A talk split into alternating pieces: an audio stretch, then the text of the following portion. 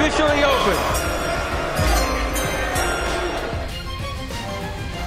T minus seven days. That's where we are. Well, I guess it depends when you're listening to this, but it's definitely draft season. We're at the peak of draft season. John Schmeelk, Tony Pauline with you. The NFL draft is a week away, folks. It's exciting. We're pumped up. We're ready to go. Last week, we did our offensive position breakdowns, going deeper than our kind of top five and tens and guys that we really like second day, a little bit of third day in there too and we'll do that on defense today. At the end of the show, a lot of you submitted some Twitter questions. We will get to those too. Uh, but first, I always like to have Tony open his notebook a little bit. He has his ear to the ground, he has his uh, phone on his cheek, and he's trying to figure out what's going on, Tony. So, as these teams now are getting close to the completion of their draft meetings. Most teams will have their boards set by the end of the weekend, if not by Friday this week, depending on how teams operate. Yeah. What are some of the things you're starting to hear? And I'm going to throw a couple things I've heard at you and see what you think.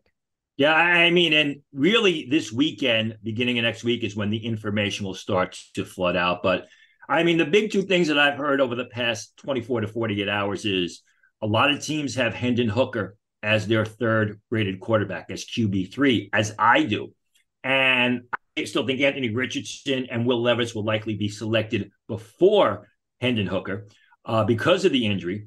But the more I hear, you know, it only takes one team, but don't be surprised if Will Levis, you know, is, is selected go, or drops much further in the draft than people are expecting. And then the other uh, thing that I'm hearing is, you know, we knew it was kind of a blase, if you will, re- wide receiver class, and that is coming more and more into focus. I'm told right now there are only two team, there were only two uh, receivers that have first round grades: Jaxon Smith-Njigba Quentin Johnston, Zay Flowers may go in the first round. Jordan Addison of USC may go in the first round. There are some teams that have a third round grade on Jordan Addison because of the combination of the smaller frame and the lack of deep speed, even though he is a great route runner and a pass catcher. So I think uh, that we may be in some in for some surprises uh, come draft night as far as the receivers are concerned, with fewer receivers than we expect being selected in round one. All right, here are a couple of things that I've kind of noticed as people that I think you know talk to people with some of their mock drafts and they've kind of put this out there. And I think, you know, I trust them, Tony, to an extent. Are you sure the Texans are going to stay put and take a quarterback at number two if Bryce Young's off the board? There seems to be a lot of noise there that maybe they move out and pick a quarterback later. Maybe they you know, just trade out completely? What are you hearing about Houston at two? Have not heard anything as of yet. I'm sure I will hear something next week because re- literally the Monday or Tuesday before last year's draft is when I started reporting that the Texans were going to take Stingley with that third pick. Yeah, you were uh, right on, by the way. Which really, you know, was uh, was a bit of a bombshell. I've heard nothing. I've heard the rumors about Caserio possibly leaving after the draft. I'm told that's very unlikely to happen. I think I will have a better next week's show. I'll have a better grip on what's gonna on what the Texans may do. And Bryce Young locked in at number one at this point. Have you heard that? I, you know, a lot of people have told me that. A lot of people in the in the league have said, "Yeah, that's the way it looks. That's the way it seems." I'm just going to hedge my bets until the beginning of next week. Fair. And the other sense that I'm getting, Tommy, just in terms of big draft trends, and one of our shows next week will be I'll kind of set up a bunch of big draft questions for Tony and he'll try to kind of answer them for us with what he's hearing. It seems to me that corners an offensive lineman, which is a need for a lot of teams in like the top 15 ish, 18 ish, I think they're going to fly off the board in this draft. And to your point, I think wide receivers are going to get pushed down a little bit. And that should not come as a surprise to anybody because you know, the media is all quarterback hungry, and the quarterbacks you, you take up all the oxygen in the room when it comes to the draft and the media. Historically, you look back at the drafts, and teams always want offensive linemen in, in plenty amounts, or they draft them uh, much earlier than people expect, especially offensive tackles. Teams always want cornerbacks. And They always draft them. I mean, a couple of years ago, we had what six cornerbacks selected in the first round, and three guys uh, were surprise first round picks. I believe two of them are no longer in the league. One guy's a backup. Uh, so that's not unusual. And they want pass rushers. So, you know, what you're saying, it, you know, kind of fits in to the history of the draft, even though it may come as a surprise to people. All right, so here's what we did today. We're focusing on defense, and we've set it up into six different groups, and we're going to go through Tony's top tens, any other sleepers he might have, and then we can uh, take a look at some of the guys that we like in those groups. We were going to do five, but then I think Tony made a great point. There are so many edge rushers in this class. We've kind of split that into defensive line edge rushers and three, four outside linebacker edge rushers. So that's how we set it and, up. And just, John, just if I can, you know, I, I mean, I'm a traditionalist, and, you know, you talk about Nolan Smith being an edge rusher or Keion White being an edge rusher. I don't like to broad brush or kind of pigeonhole those guys because they're so much more complete players. Yeah, and Tony, know, by the way, if you stand those two guys next to each other, they don't play the same position. Like one's 40 pounds heavier than the other. Right. Exactly, but they want to be classified as edge right. rushers. And in my opinion, that that's wrong for uh, you know for those players. That's even wrong. Listen, Bill Parcells used to say, "You're a football player. Doesn't matter, you know, what position you could play football," and that's what these guys do so well. All right, so let's start with the edge players because I think that's probably a good place to go. People are very excited about them. So let's lead off with them, Toby. Then we'll hit defensive tackle after we hit the edge guys. We'll start off with the bigger guys that are more your traditional 4-3 ends here.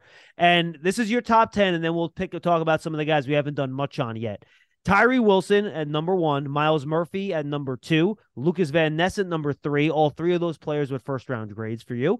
Keion White, number four, with a one slash two. So end the first round, beginning of second. Tuli Tuipulotu with a second round grade as your number five. I don't think we've talked much about him, so we'll touch on him too. Zach Harrison at number six from Ohio State, the big edge player for them. Felix Anudike-Uzomah, a good player we have not talked about much here. You have a second or third round grade on him. Julian Harrison, you have second round grades on. Then you have third round grades on Colby Wooden, Viliami Fehoko, who I think we talked about a little about last week, Yaya Diaby, and Mike Morris at number 11 for you. All right, Tony, I'm going to kind of do a couple questions, and then we'll kind of talk about the guys we want to talk about. Any chance Tyree Wilson bumps ahead of Will Anderson for the first defensive end edge rusher off the board, or no? I'd be shocked. I mean, he's a little bit bigger. He's got better growth potential. I would absolutely be shocked. You look at Will Anderson's body of work. You know, but 2022 was an off year for him, yet he still had great numbers because he was so fantastic in 2021. I- would be surprised. Fair enough. All right, now let's go a little bit deeper down this list here. Uh, you kind of have them in tiers, right? You have the first two guys, Wilson and Murphy. They kind of stand above the other guys, I think. You have Van Ness coming in next. Then you have kind of these bigger guys, right? You have Van Ness, Keion White, Tuipulotu, who was kind of a tweener last year, right? Zach Harrison, a bigger edge player. Let's look at that group first. What is it that kind of stands out, especially with Tuipulotu and Zach Harrison, that gives you second round grades on those guys? I think Tuipulotu is, you know, he's not the biggest guy in the world. 6'3, 266 pounds the combine, doesn't have great growth potential. He was, you know, told me, told or characterized me as a big, fast, athletic guy, you know, uh, who was able to rush the passer, which he does well, and he's very intense as far as I know, he's not run the 40 before the uh, before uh, the draft. Didn't run at the combine. Didn't run at USC Pro Day, which he said he had a hamstring issue, and USC Pro Day was run under a deluge. I mean, it was basically a flood on the field. Can't yeah. blame him for not running. Uh, so I, I think you know he's sort of you know is he a defensive end in a four man front? He's not big enough to use as a three technique guy. He can stand over tackle. He did that rather successfully at USC. Uh, I think he is a good player. He doesn't have a, a, great amount of upside, which I believe Zach Harrison does. And I think Zach Harrison is, is underrated. 6'5, 200, I'm sorry, uh, yeah, 6'5 and a half, 269 pounds, 4'6'7 in the 40. I was at the pro day. He's insanely athletic. If you watch the film, I mean, he's a guy who goes very hard. He's not just an edge rusher. He shows a good inside move. You go back and you watch that the game against Maryland where it was kind of nip and tuck at the end of the game. He torched Jalen Duncan twice late in the game and basically secured the game for Ohio State. He's got outstanding growth potential. So I mean, I I have Tuipulotu rated slightly higher than Zach Harrison. Two or three years down the road, it wouldn't surprise me if Harrison turns out to be the better player. Yeah, I don't think either guy is super bendy, like that. That you know they're gonna get on the edge like a Brian Burns or whatever and bend it. But I think both play with good power. To your point, and I think they use that strength in their size pretty well. I want to touch on Anudike Uzomah, who you yeah. have a second and third round grade on. I have um Tuipulotu and Harrison as a two three, so a second slash third round. I have uh, Duke Uzomah myself ahead of them. And I got to be honest with you, Tony. I just think he used a lot of different moves. I thought he has a, I thought he has a lot of tricks in his bag. He uses his length. He does the push pull with the length, right, to get the offensive lineman off balance. He has a quick inside moves. He can bend a little bit off the edge too. So, you know, I think he's going to be a pretty good player. I thought his run defense can use a little bit of work. I think he's not as stout as you want on the edge, but as a pass rusher, I think he's going to come in and he's going to be pretty effective right away. I like him a lot. Where are you going to use him though? Six three and a half, 255 yeah, pounds. Fair is question. he a bend? Is he a stand up? I agree. And he plays strong for his size. He's not a guy that gets obliterated at the point. He's very, uh, you know, raw. He, he needs to improve his techniques, good movement skills, can get down the line of scrimmage in pursuit. Didn't time in the 40 before the draft, although he timed in the three cone. He ran a decent three cone, which I'm wondering why, you know, he's running the three cone and not the 40. Is he trying What was his three cone? I believe it was under seven. It was like six Ooh, nine five or something. That's nice. And it, it, was a good time. And he shows those movement skills on film. I mean, he's a guy who can change direction. You mentioned the inside move. He can he can chase from the backside. I just think he's going to have to get a little bit bigger. He's going to have to get a little bit stronger. He really is going to have to complete his game. Does he have more upside than Tuipulotu? Possibly, but I think right now he's got more downside risk as well. Tony, I have not watched Colby Woodham, uh, Wooden or Viliami Fehoko. They're on my list for this week as I cram to get ready here. Give me your rundown on those two guys, and then I'll touch on Diaby and Morris. I have watched Colby Wooden for three years now. And as a freshman, I thought Colby Wooden was a surefire first round prospect. I mean, what he showed as a freshman at Auburn, it just blew me away. But his game seemingly leveled off and even kind of regressed. He never improved the way I had hoped he would improve. 6'4, 273 uh, pounds, runs a 4'7'9.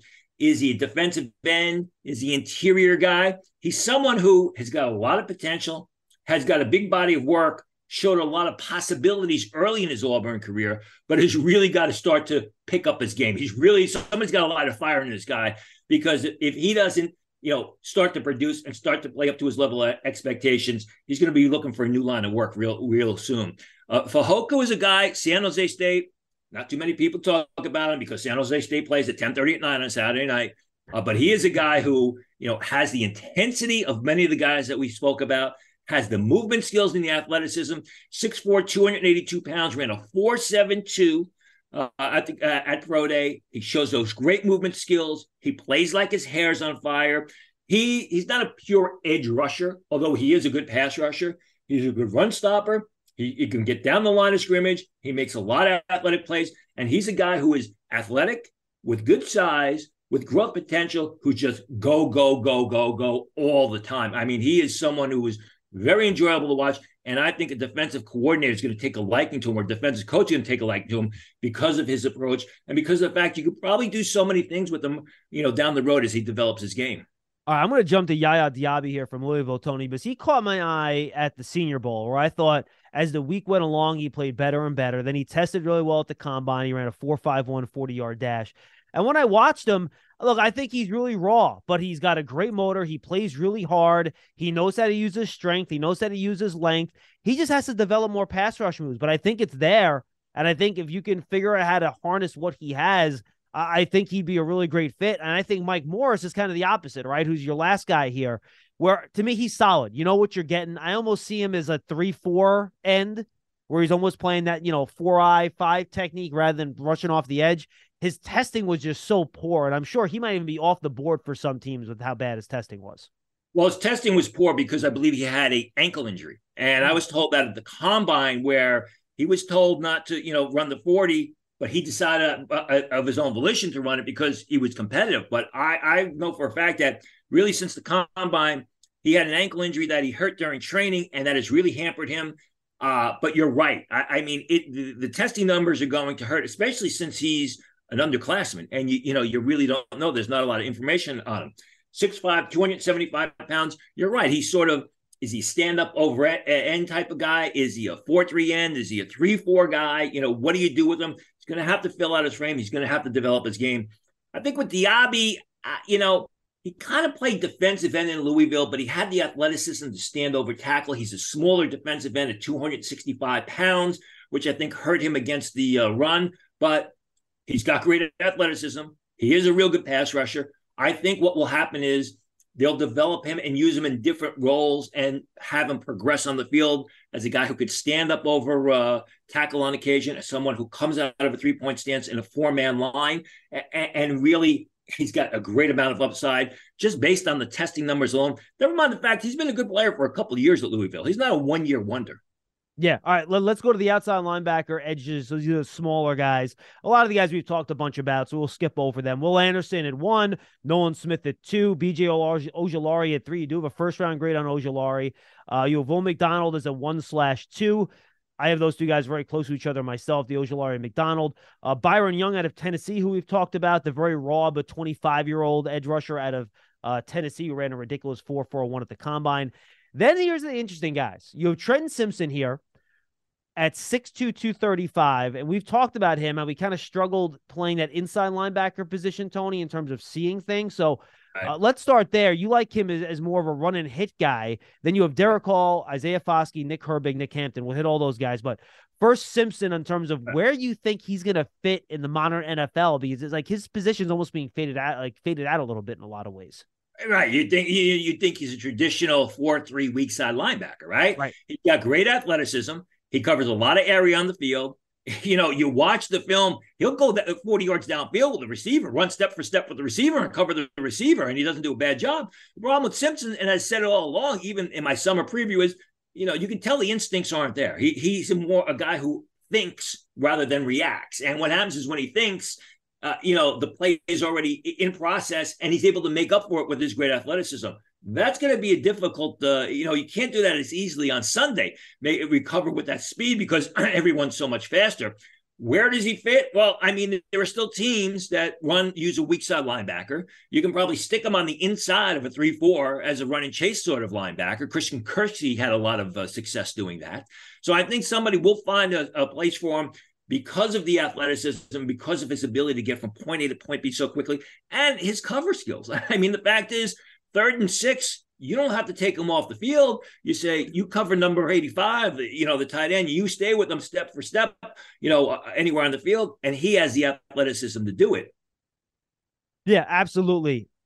Foskey and Derick Hall are your next two. Hall's right. your other guy with a second round grade, Foskey with a third round grade. You know, Foskey, to me, he's a solid guy that you can play. He just doesn't have the the athletic traits to me to be a big time pass rusher. He'll be productive, he'll get his numbers, but to me, he's a rotational defensive end type, maybe an average starter at best. I love Derick Hall. Now I'm a sucker for some of these undersized undersized pass rushers because I just like their juice. I think he gets on the edge. He has his little dip and rip move. He uses his length well, Tony. I, I know he's smaller and he's only 250 pounds, but I think if you get him in the right system, he could be a really efficient designated pass rusher in his first year on third downs at DPR. And then you can hopefully deepen out the rest of his game, or he can give you a little bit more over a longer period of time. See, I'm going to disagree with you because when you watch the film, he does more than just rush up the field. He gets out in the space to make plays. He gets out in the flanks and coverage. He's good against the run. I, I, mean, he's one of those guys that, well, he's an edge rusher. In my opinion, no, he's got a real. He's not a great. He's not great in coverage. He's not a Trent Simpson that's going to go 30 yards down the field with an, you know, with opponents. But you wanted somebody that can play, you know, when the, in the box in the 10 to 15 yard area or 10 yard area, getting out to the sidelines, making plays uh, against the run and pursuit, covering tight ends, and oh yeah, rushing the passer. Hall has shown the ability to do that throughout his Auburn career. Foskey, I, I tend to agree with you. Foskey's a good pass rusher. Is he a defensive end? You can stand him up over tackle. Did run four five eight at the combine, which is a good time, uh, and has shown those pass rush skills. The problem with Foskey, as we saw at the Senior Bowl, once a blocker gets his hands on him, game over. So he's going to have to improve his strength. He's going to have to prove that he's more than just a guy who likes to rush the edge wide and get up the field, and he's got to develop a complete game. All right, give me Nick Herbig and Nick Hampton. What do those guys bring? Yeah, Herbig is a tough, intense, not overly athletic uh, uh, three four outside linebacker who can rush the pass at 240 pounds. Hampton's a guy who you know, he's a smaller edge rusher. And we talked to Jim Nagy about this, if you remember, before the Senior Bowl. And I asked, are they going to use Nick Hampton in space at all to get him to make plays in reverse? Because throughout his Appalachian State career, all he did was basically line up, uh, stand up over tackle, and make plays up the field. And Nagy's response on the show was, well, he's a great pass rusher. Why take him out of that element? So that's the way teams like him. I would like to see him develop more of a complete game, six, two and a half, 236 pounds.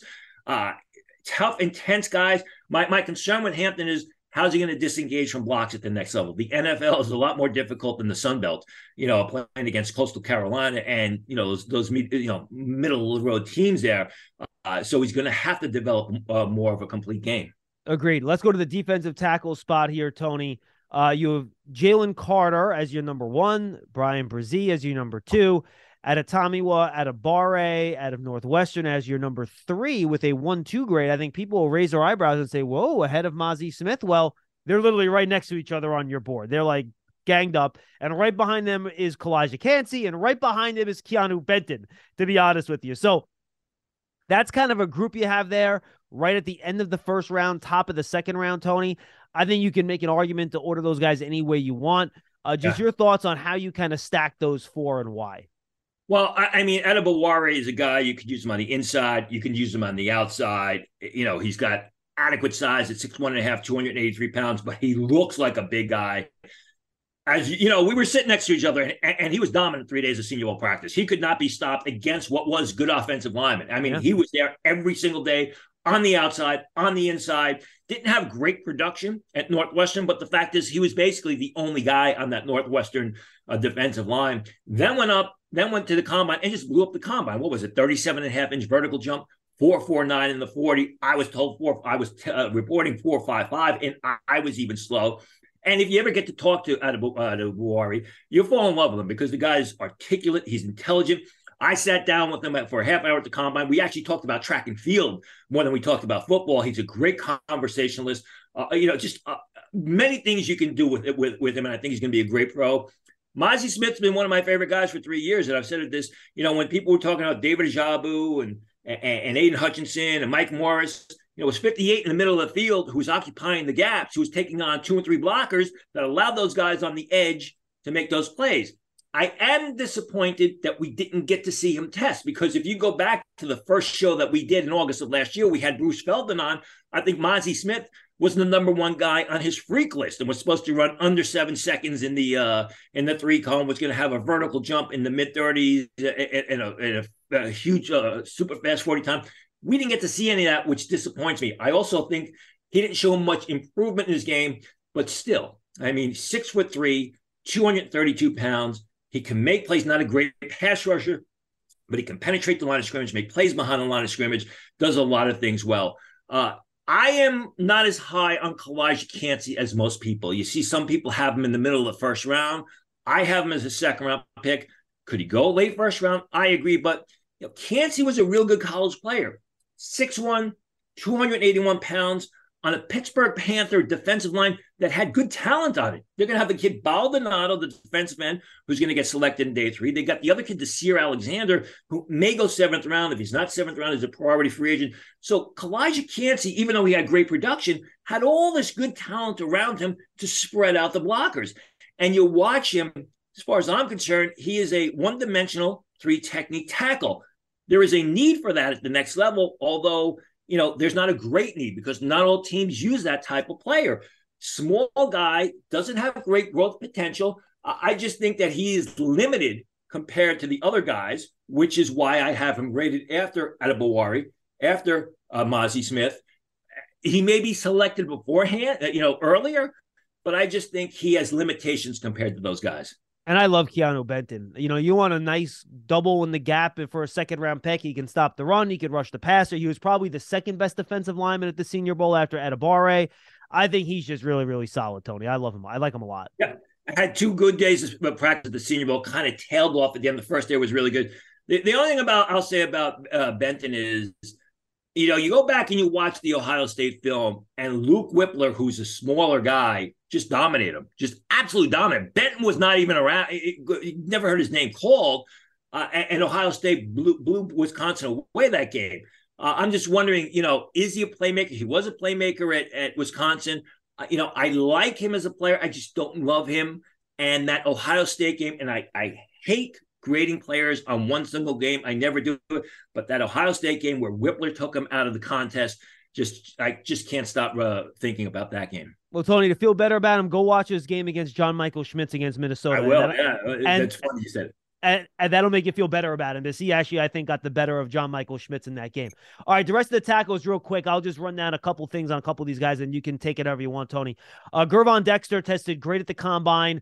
You watch him. I, I don't know if it's, it's like he has a built-in like two second delay on his get off. Like the ball snapped, he yeah. sits there and then he goes, and I don't understand why.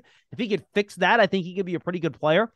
Uh, Siaki Ika, just a big plotting, you know, two gap type of guy. You know, I don't see much pass rush for him down the road. I think he's just that. Zacch Pickens, I think, is a, a, solid third round pick. I agree, He can do a little bit everything. And then Jaquelin Roy at LSU. Again, I think to me, he's a weird guy because he's only 305 pounds, but you watch him and you think he's a lot heavier than that, and he's a plugger. So that's kind of how I view the, the, the final four guys. If if you want to just take one or two and give a quick uh, thumbnail. Well, that's why I have Roy as a fourth round pick because of exactly that. Ika is your typical zero technique nose tackle, Pittsburgh Steelers type of uh, you know three four plugged in the middle guy.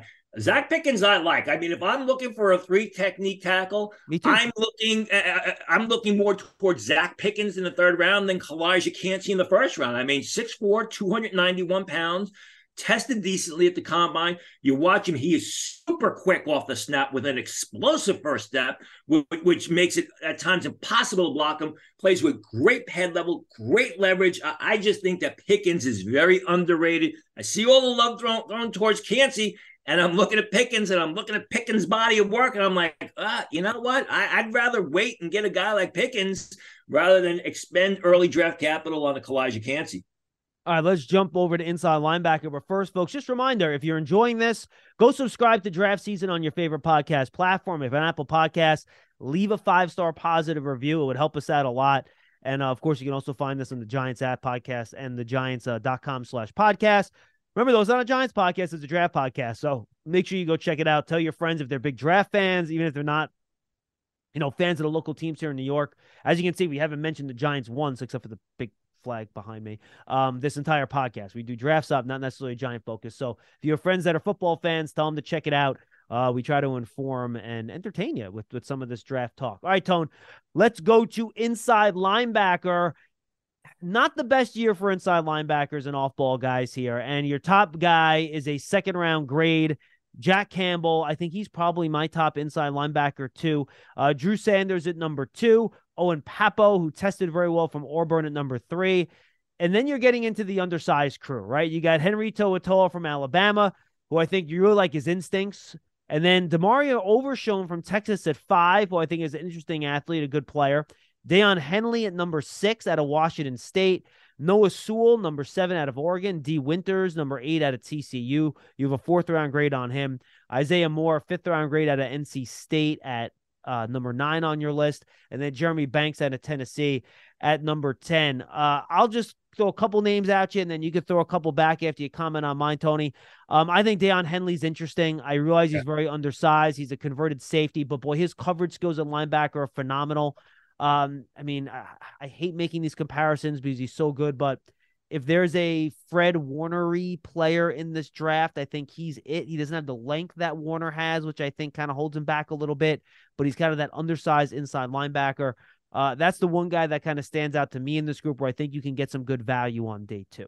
Yeah, and probably faster than Fred Warner. And as you said, I mean, his cover skills, especially during Senior Bowl practice, were outstanding. And if you watch the Washington State film, he's basically used in the box and in pursuit. But the ability to make plays in reverse, and as we saw at the Senior Bowl, he was able to stay downfield step for step and cover running backs and tight ends in the one-on-one drills, not just the scrimmage, in the one-on-one drills. He really stood out. And those so, drills are designed for linebackers to look bad, and he looked exactly. good. And, and, and, he made the running backs and the tight ends look bad, which I think, like you said, 6'1", 225 pounds. He's not doesn't have great growth potential. He's not going to be a 245 pound guy, but he's got that speed. He's got that uh, you know the ability to cover a great amount of area. Jack Campbell and Sanders, I have them neck and neck. Drew Sanders could be selected before Jack Campbell. Uh, just Jack Campbell to me, he's just a, a complete three down linebacker, tough run defender, can rush the passer, can play off the line of scrimmage. Pappoe, another, another smaller guy like Henley, but can go sideline to sideline, covers a lot of area. Struggles getting through the traffic. Uh, you know, it's not. It, it's going to needs a free shot at the ball. Henry To'oTo'o, you know, a guy who's just been a real good player the past couple of years, and like you said, wasn't isn't the fastest guy. Four six five in the forty, but covers a lot of area, sees the play, and recognizes what's going to happen before it does. Same thing with Noah Sewell, and I know Noah Sewell didn't have the production that people expected this season, did not have the great year that people expected. But when I talked to Oregon people, that was the design. He was there to occupy blockers and, and set the edge as much as he was to make plays on the ball. Ran a 4.64 at the combine. He's just a smart, instinctive guy that is a real good run defender. One of my favorite guys, who is probably going to go in the fifth round, Isaiah Moore of North Carolina State had a good uh, six two and a half, 233 pounds, ran four six eight at the pro day. Has played in both the four three and the four and the three four at North Carolina State. He's tough. He's smart. Interviewed him at the Shrine Game. He is a guy that you know you want to be behind him if, if, if things get get tough. If there's about to be a throwdown, because he is that type of tough guy, tough guy and just a real good football player who I think is going to be underdrafted and is going to go much later uh, than people expect. And we've seen that with inside linebackers before. They go day three and they turn into real good starters on Sunday. That's where I like Isaiah Moore of North Carolina State. Yeah, I thought Dee Winters covered well at the Senior Bowl as well on a couple reps, but I wish he tested better. His testing at the combine just wasn't great eh, for a guy that size at 5'11, 227. And then help, tell me about Jeremy Banks, Tony, because we have not, that's the first time his name's been mentioned on this podcast all year. I haven't watched him. Give me the lowdown on Jeremy Banks. Sort of your Owen Pappoe type in the sense that six foot and a half, 232 pounds, good uh, run and chase type of pursuit linebacker. He's tough though. I, I, mean, Banks is tough. He will throw down. He will, you know he will come up and challenge the bigger ball carriers, the bigger tight ends. Uh, he's not afraid, you know, to compete, to throw his body around the field but he's just small. And, you know, he's got the same issues as Pappoe. And being that he is that small, he's going to struggle getting through the traffic and he needs a free shot at the ball. I do like Banks a lot, though. I like him a lot as a pursuit type of linebacker who's also probably going to be a very good special teams player on coverage units. And that's something we don't talk about. When you get those guys in the later rounds, you know, you're maybe looking at them as your, your fifth, sixth, seventh linebacker who really stand out on special teams. That's where Jeremy Banks fits in. All right, let's go to cornerback here, Tony. And we've talked a lot about this group because it's such a deep group. And we have 10 here. I'm going to throw other names out that you couldn't even get into your top 10 that are going to be day two picks. I mean, we're going to have 12, 15 ish corners maybe go in the first three rounds. It's going to be pretty crazy. So Christian Gonzalez is your number one. Devon Witherspoon, your number two. Joey Porter Jr., your number three. Deonte Banks, your number four. Uh, that I think is generally the not maybe not that order, but the top four guys. That's kind of chalky if you look at a lot of the people that that that that do draft stuff. DJ Turner, I think you're a little bit higher on than other people. Yeah. You have him as a one-two, a little undersized at 178, but ran a ridiculous four-two-six. Really good movement skills out of Michigan. Uh, at number five, and then you got a bunch of guys, and there's going to be a second round run here, Tony. And you have these guys all stacked up very close to each other with all with second round grades. Cam Smith out of South Carolina, Kelee Ringo out of Georgia, Smith's teammate Darius Rush out of South Carolina. You have Emmanuel Forbes all the way down at number nine, mostly, I imagine, because he's 166 pounds, because I think he is round one tape. And then you have Eli Ricks out of Alabama, who boy, uh, you know, we can get more into him. I, he scares the heck out of me, but he's got the tools, right? And he has the pedigree at 6'2, 188 out of Alabama at number 10. So go wherever you want with this group.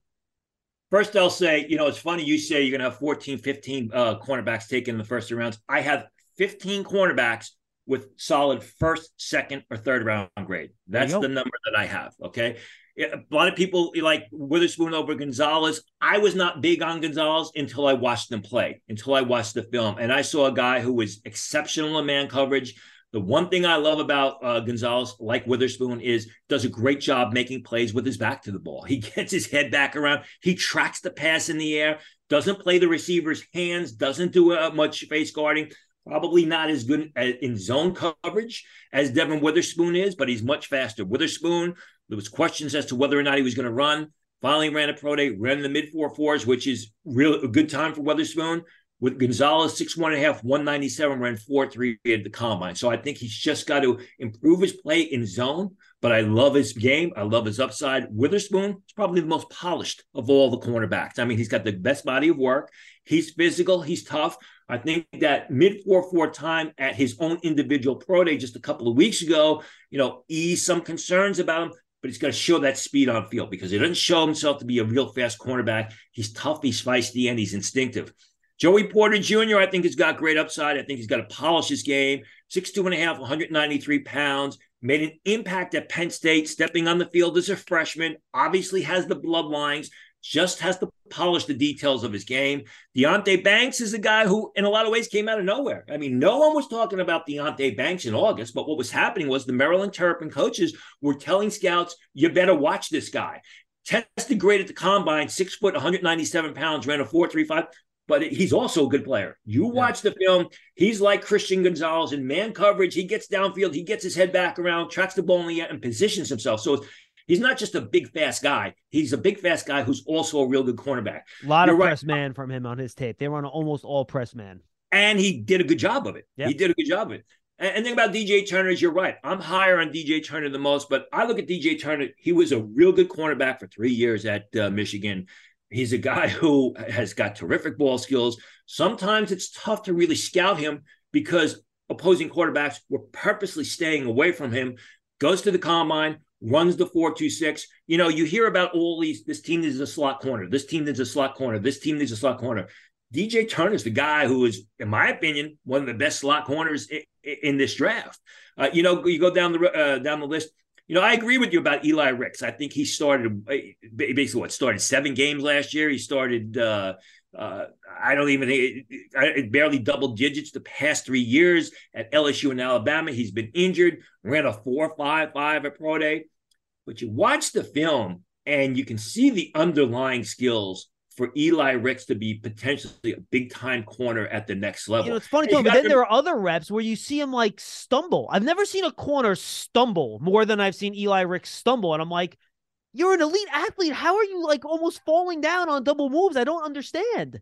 Uh, Eli Ricks, you got to remember, there were people early on who thought that Eli Ricks was a first round prospect. I never bought into that. I felt that Eli Ricks really should have gone back to Alabama and really develop his game and show some durability and show more production on the field and really come come into the draft as more of a finished pros, uh, prospect then or product then maybe would have been a first round pick in 2024 he chose to leave there's a lot of risk it, it's not only because he's going to be drafted later but so many curves the learning curve the playing curve the competition curve is so much steeper on sunday than it is on saturday it may be a little bit difficult for him.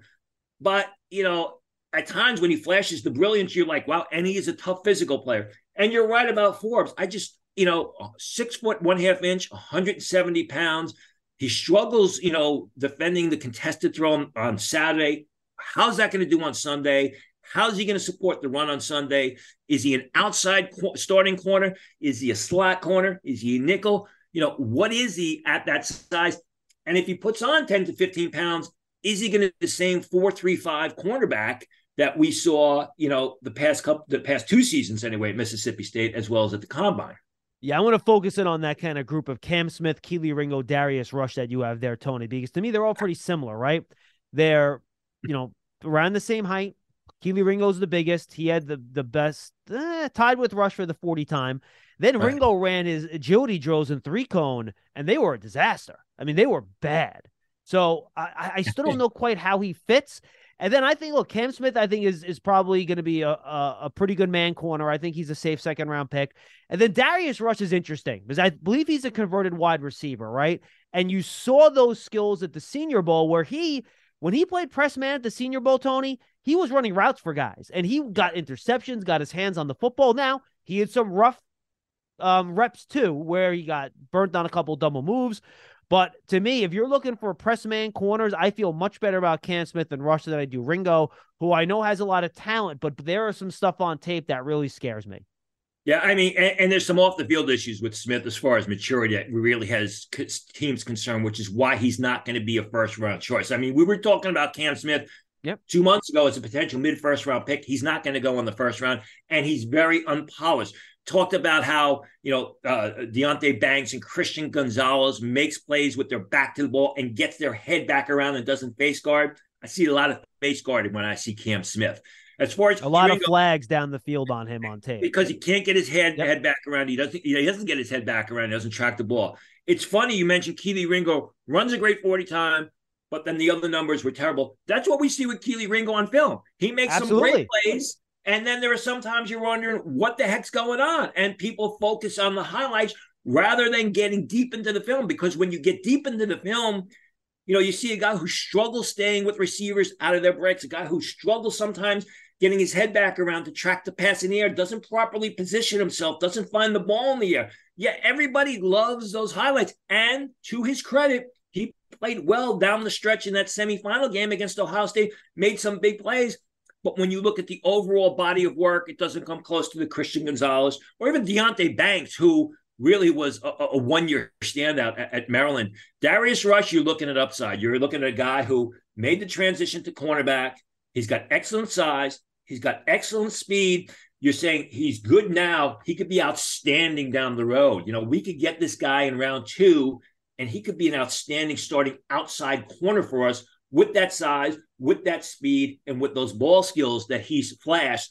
We'll just have to develop him more. Yeah, and we mentioned what a deep position this is. So, Tony, I'm going to throw some other names at you, and if you want to add some, you can. These are other guys that I think could go on day two. Julius Brents, the big yep. cornerback, six four, tested extremely well, was really, really good um, for some reps, a six three, pardon me, uh, at the Senior Bowl. I think he has the chance to get into even the end of round two, uh, at worst, the beginning of round three.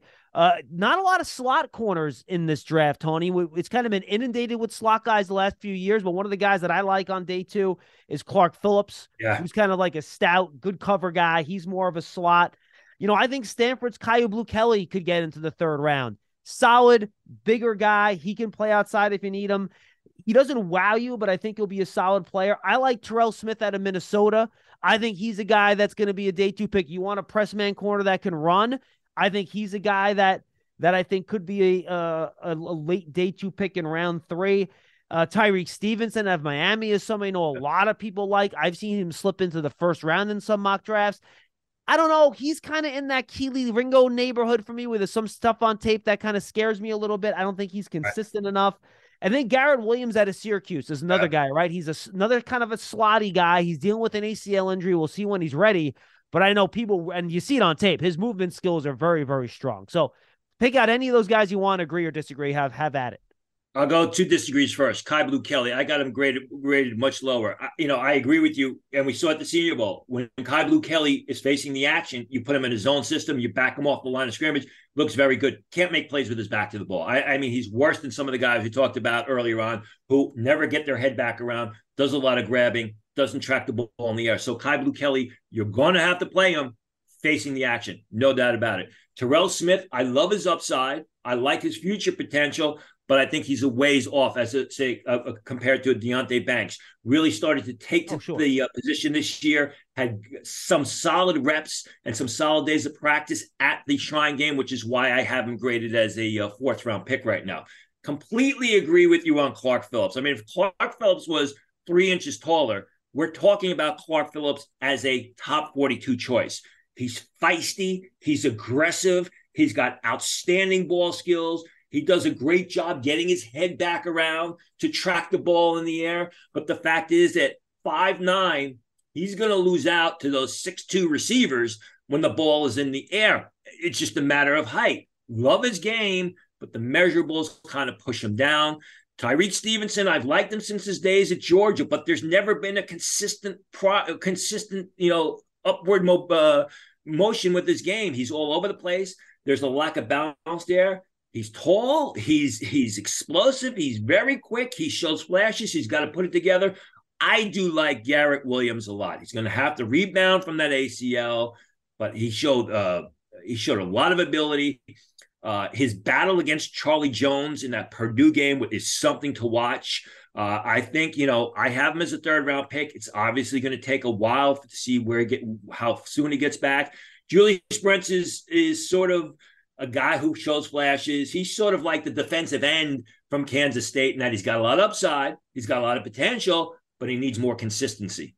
Yeah, I think for a guy his size, he needs to be a little more physical too. I think he could be, but he doesn't show that on tape quite enough at the line of scrimmage. All also, right, beaten like a drum by uh, Quentin Johnston in that TCU uh, uh, in that uh, Big Twelve title game against TCU. Yeah, yeah, we have one really good game by the way. That Kansas State TCU. Julius Brents had some issues in that game, no question.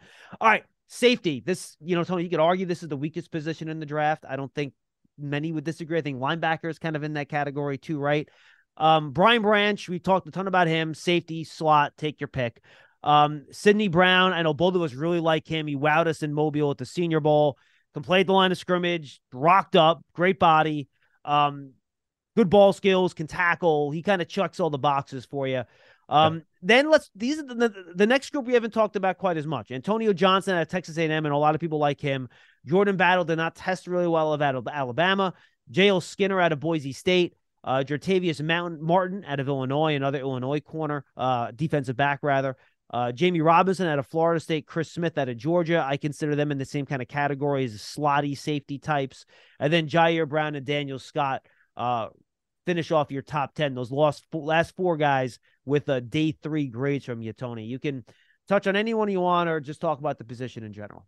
Robinson's a good player, just not a great athlete. Same thing with uh, for Florida State. Same thing with Chris Smith of Georgia. I mean, both of these guys are good football players. Boy, They're Chris insane. Smith's testing. Oh boy. same thing with Jammie Robinson. Jammie yeah. Robinson was not that great. Barely uh, got under four six. I, I, mean, his his his numbers were not that great either. So, and they both uh, both five ten and a half.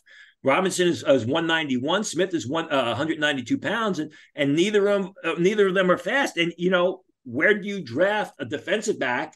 Who can who barely breaks four six in the 40 Do yeah and their tape's it? good like you mentioned their tape's good and then both guys robinson and smith are both good at the senior bowl too and Smith's tape is, is outstanding, really. I, I mean, I, you know, the, the four or five eight really killed them, but they're both good football players, which is why I have them as day three picks.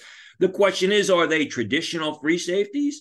Does the lack of speed have it eh, so you have to play them in a zone type system? I, I mean, I, I, think a lot has to be determined in the system they play, in the team that they uh, that selects them, and you know how do you use them? It, it, you, can you play him over a, slot receiver, or is that, that lack of deep speed a liability? Yeah. Ji'Ayir Brown is pretty much the same sort of a player 5'11 and a half, 203 pounds, 4'5'7 in the 40.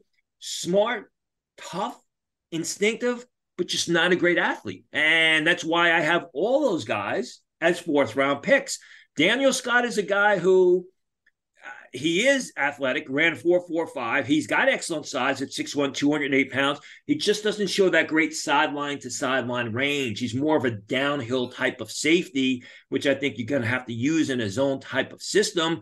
You know, those guys are those scheme specific guys, a box safety, your, your prototypical strong safety. They don't have the same attractiveness on draft day, say a guy like Sydney Brown or a guy like Brian Branch who can go sideline to sideline. You can place them over the slot receiver, and they're not going to be a liability. And again, go back to the special teams factor. You know, Daniel Scott, you're going to look at him as a zone safety downhill guy, but you really also get the added benefit of a gunner on special teams where he really should stand out. All right, then run down your four third round guys too, Tony, because I don't think we've mentioned these guys a ton. Antonio Johnson, Jordan Battle, J.L. Skinner on Jartavius Martin. Yeah, I mean, I know a lot of people like Antonio Johnson. He just doesn't do it for me. And I'll go back and watch the film to see if I'm missing something. That's what I do at this point uh, point during the year. I'll go back and if some uh, play, some people have other players rated higher than I do, I'll, I'll say I'll go take a look back and see if I'm missing something. He just doesn't have that great sideline to sideline range.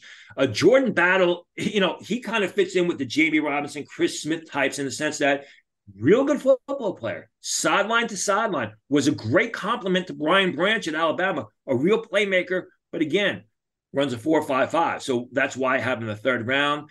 Uh, Skinner is excellent size, six three and a half, 209 pounds, runs in the uh, runs under four five, more of a downhill type of hard hitting safety with solid movement skills. I don't think he's a traditional free safety.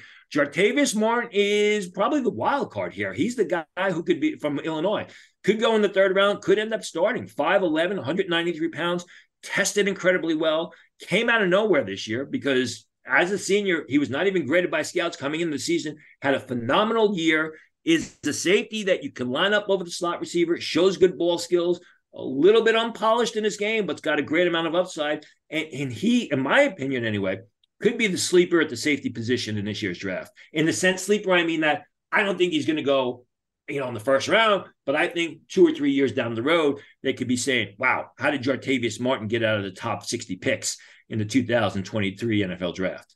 All right, let's get to some questions here on Twitter, Tony. This one from uh, at Stacy Patton, 89. He wants to know how do you view interior defensive line prospects who have the tools to be effective pass rushers or tackle for loss guys, but haven't done it yet? How do you work in the role that they were asked to play in college, which might be, you know, playing a little two gap uh, into that evaluation when you try to figure out what their potential is? Well, I mean, that would be a guy like Karl Brooks, who we saw at the Senior Bowl, was a combine snub. You know, he's quick, he's explosive, but he's not the biggest guy in the world, and he's not the strongest guy in the world. So you got to look at the level of competition. You got to look at, uh, you know, how they played and their productivity on the college level, and then you have to project it to the next level. Uh, I, I, mean, Calijah Kancey's just the opposite, right? Calijah Kancey's smaller. He's very athletic.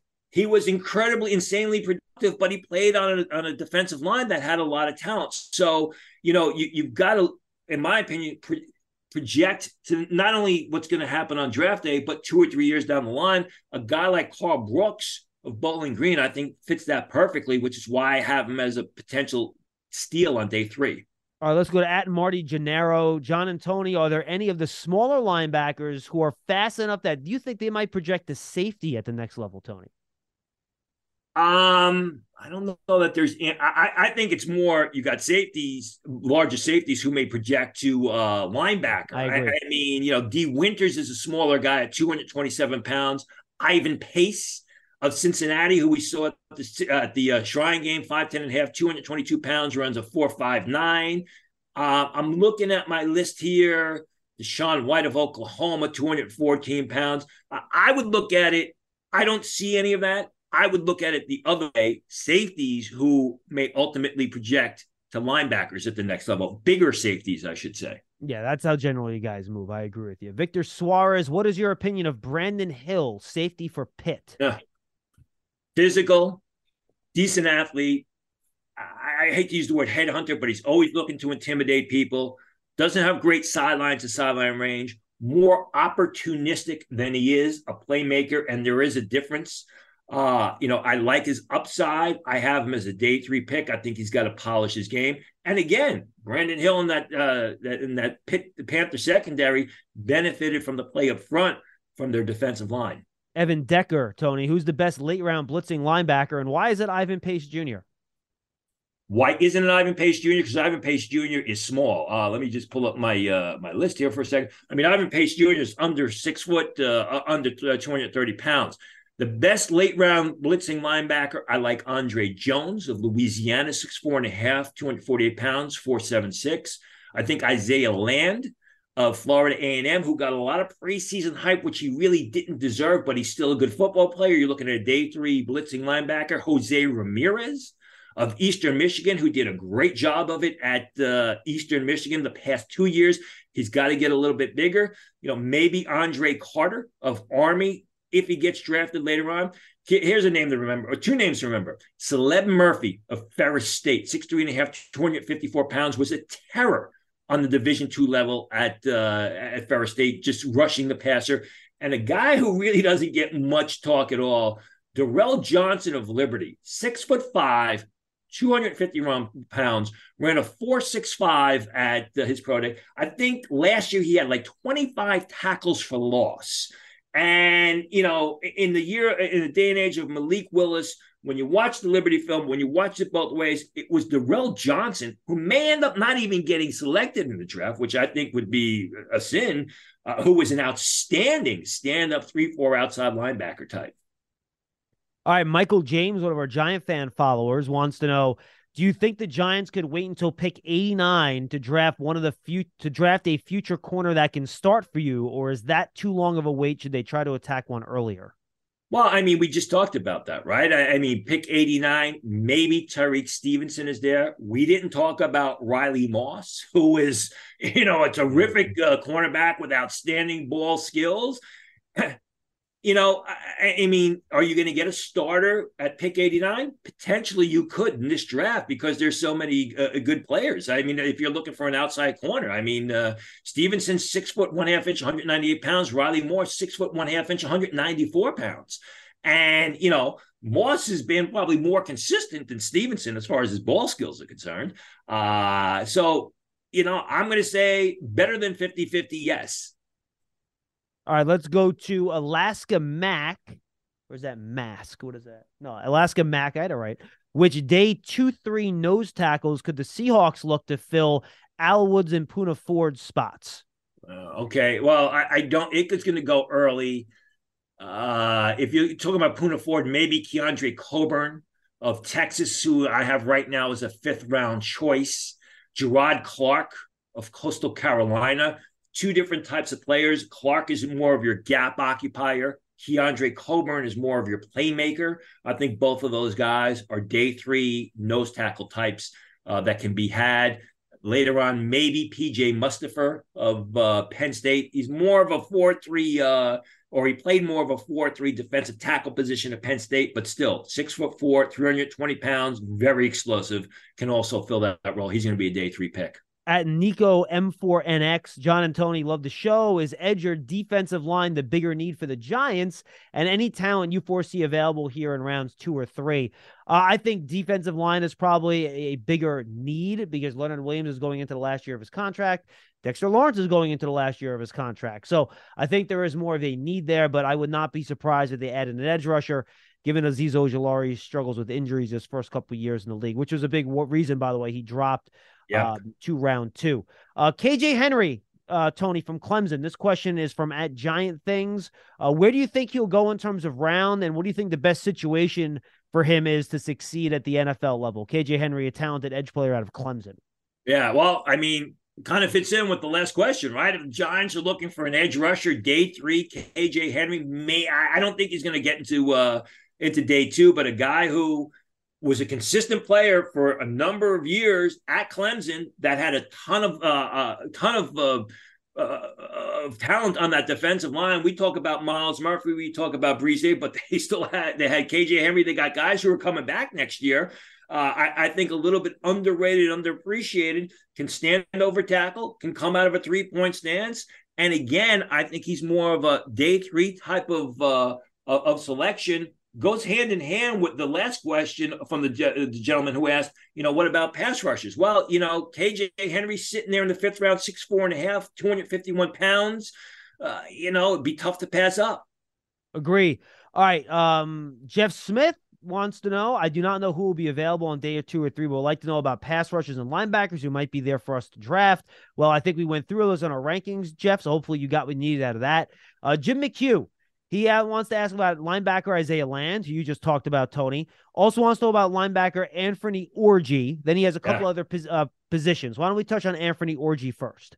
Orji's your prototypical middle inside linebacker. He's a guy who, you know, made a lot of plays against the run, uh, very smart, very aggressive, then tested off the charts at the combine. People were expecting this guy to run a 4.8. He ran in the low four, five, uh, in the, in the mid four fives so he tested much better than anybody expected. I got to interview him at the Shrine game. I shook his hand. I thought he was going to break every bone in my hand. That's the type of uh, build, that this type of makeup he has. Goes to Vanderbilt, so you know he's smart. I think he's a day three pick. If you're looking for a two down run defending linebacker, you're looking towards Orji in the later rounds. All right. Then he also wants to know about defensive tackles Brooks, who you just talked about, right, from Bowling Green. Um, Pickens, who we talked about in the defensive tackle group. He also wants to know about Keondre Coburn, you kind of mentioned in passing, Tony, at a right. Texas. Tell me about him. Yeah, Coburn was a guy who really caught my eye early on as a freshman. He's, you know, sort of that bowling ball, sawed off type of uh, defensive tackle, six one and a half, 322 pounds, explosive, quick, doesn't always play like an overpowering 322 pound defensive tackle does, as uh, or as you would expect but he's he moves very well. He shows himself to be a good pass rusher, can change direction. He's more of your one gap uh, nose tackle, if you will. You know, one gap meaning you line up three guys with their hands in the ground. You have your your outside linebacker basically standing up over tackle. I think that's where Coburn is a good fit.